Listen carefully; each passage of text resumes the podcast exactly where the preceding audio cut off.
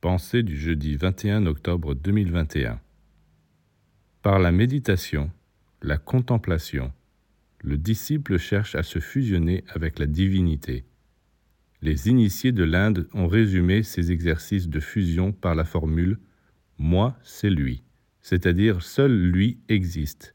Moi, je ne suis qu'un reflet, une répétition, une ombre. Je n'existe que pour autant que je suis capable de me fondre en lui. En réalité, nous n'existons pas en tant que créatures séparées du Seigneur. Nous faisons partie de lui.